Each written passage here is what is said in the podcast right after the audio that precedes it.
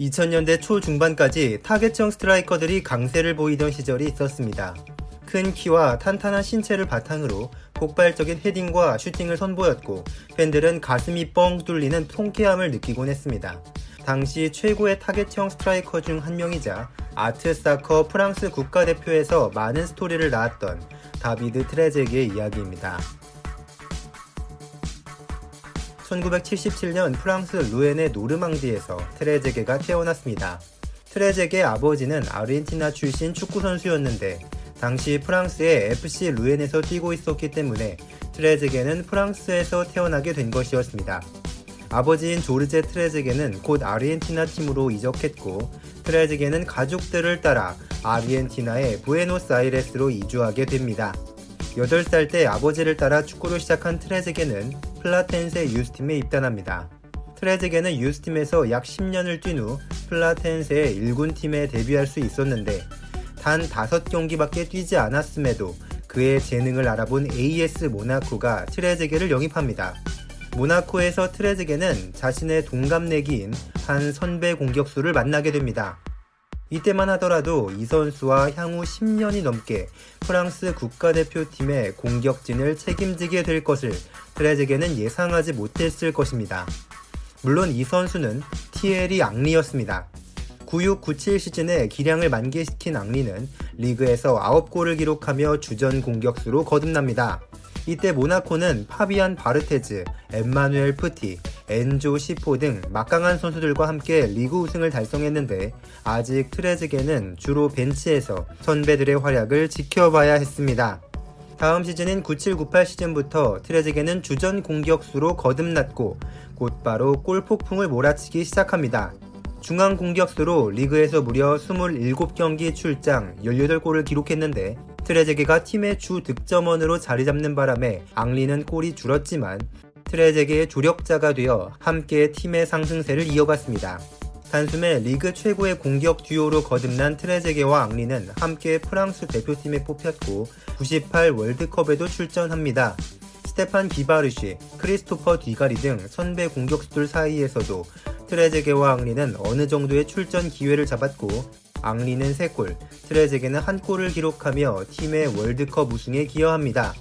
월드컵 이후에도 모나코에서 함께 활약하던 두 콤비는 99년에 앙리가 유벤투스로 이적하면서 헤어지게 됩니다.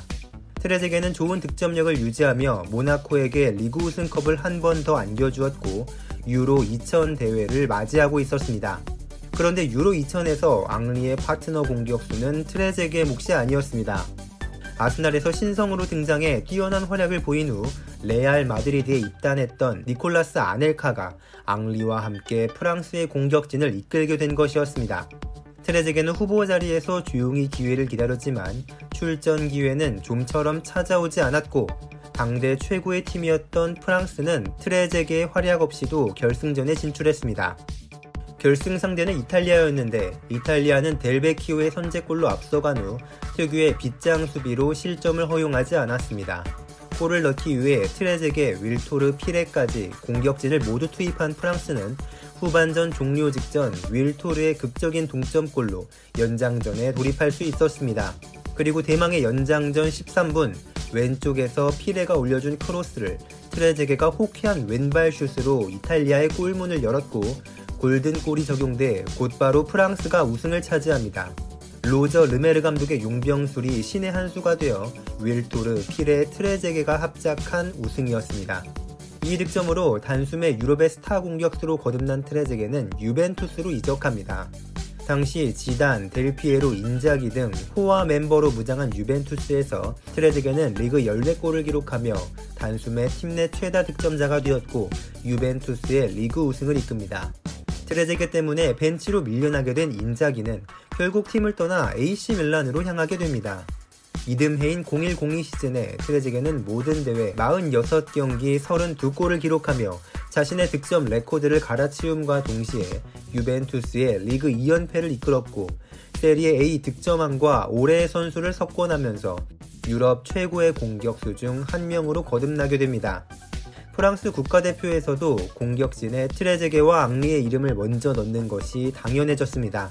여담으로 이 당시부터 트레제게도 한국의 축구 팬들 사이에서 이름이 알려지기 시작했는데 축구 게임 피파 2002부터 캐스터를 맡은 전용준 씨가 트레제게의 이름을 트라지구에트라는 정직한 영어 발음으로 읽는 바람에 국내에서는 한동안 트라지구에트라는 이름으로 불리기도 했습니다. 한편 세계 최강의 팀이었던 프랑스 국가대표팀이 2002 한일 월드컵에서 조별 예선에서 탈락하고 유로 2004에서도 8강에서 떨어지는 등 기대 이하의 행보를 나타내자 팀의 공격진에 변화가 생겼습니다. 레이몬드 도메네크 감독은 앙리를 원톱으로 기용하기 시작했고 주로 투톱에서 힘을 발휘하던 트레제게는 점점 국가대표팀에서 입지가 줄었습니다. 설상가상으로 트레제게는 유벤투스에서 리그 23골을 기록하며 팀의 1위를 이끌었으나 유벤투스가 승부조작 스캔들의 주범으로 판명나면서 2부 리그 강등이 확정되었습니다. 무거운 마음으로 참여한 2006 월드컵에서 여전히 트레제게가 뛸 자리는 없었습니다. 조별 예선 대한민국과의 경기에서 종료 직전 출전한 것 외에는 팀이 결승까지 진출하는 과정에서 전혀 기여하지 못하는 안타까운 상황이 이어졌습니다. 대망의 월드컵 결승전 상대는 유로 2000때와 마찬가지로 이탈리아였고 두 팀은 또 1대1 무승부로 연장전에 들어갔습니다. 연장 후반 종료를 10분 남겨놓고 트레제게가 투입되자 팬들은 유로 2000때의 기억을 떠올렸고 또 트레제게가 프랑스를 우승으로 이끌 것이란 기대감에 부풀어 올랐습니다. 두 팀은 연장 종료 후 승부차기에 들어갔는데 안타깝게도 두 번째 키커였던 트레제게의 슛은 골대를 맞고 나와버리고 맙니다. 이탈리아가 하나만 실축하길 바라고 바랬지만 데로시와 델피에로, 그로스가 차례로 성공시킨 이탈리아는 우승을 차지합니다. 평소 환한 미소가 트레이드 마크였던 트레제게는 데뷔 이후 가장 슬픈 표정을 지을 수밖에 없었습니다. 대회가 끝난 후 프랑스로 돌아온 선수들 사이에서 트레제게는 팬들의 비난을 감수할 준비를 하고 있었습니다. 하지만 선수들을 환영하러 나온 팬들이 곧 트레제게의 이름을 연호하며 수고했다고 응원을 해주자 트레제게는 친구인 앙리를 껴안고 감동의 눈물을 흘렸습니다. 이 모습은 전 세계 팬들에게 많은 감동을 주기도 했었죠. 이윽고 유벤투스로 돌아온 트레제게는 고민에 빠지게 됩니다. 2부 리그로 강등된 유벤투스를 떠나야 하는지 남아야 하는지가 문제였기 때문이었습니다. 이미 칸나바로와 에메르송은 레알 마드리드로 떠났으며 잠브로타와 튀랑은 바르셀로나로 비에이라와 즐라탄은 인테르로 이적하며 미래가 어두웠던 유벤투스였습니다.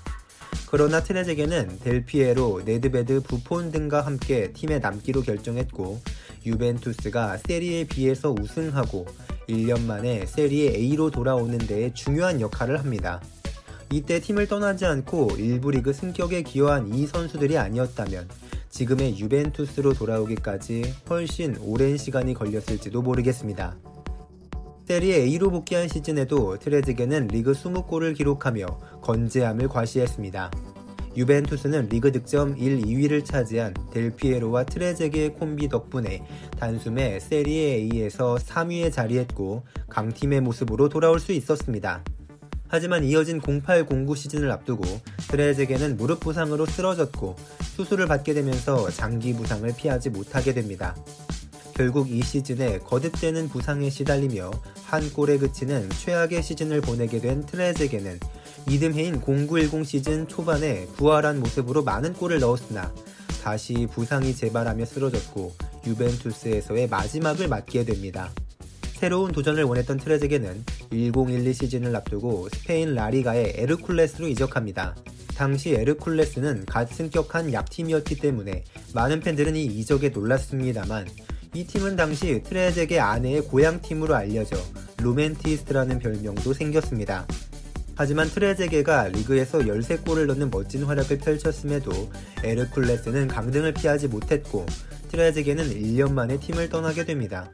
이후 유럽을 떠나 잠시 아랍에미리트 리그에서 뛰던 트레제게는 곧 자신이 어렸을 때 살던 아르헨티나에서 오퍼가 오자 아르헨티나로 돌아가기로 결심했습니다.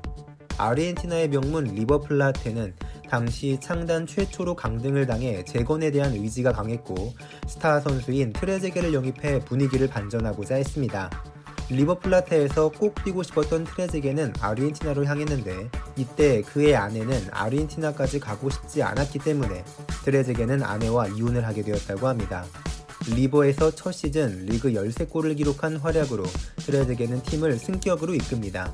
이후 1부 리그에서 더 뛰다가 뉴 웰즈 올드보이 팀을 거쳐 인도 리그도 경험한 후 은퇴를 하게 됩니다. 2000년대 초중반을 돌아보면 얀 콜러, 모리엔테스, 비에리, 크레스포, 트레제게 등 뛰어난 타겟형 공격수들의 활약이 먼저 떠오릅니다.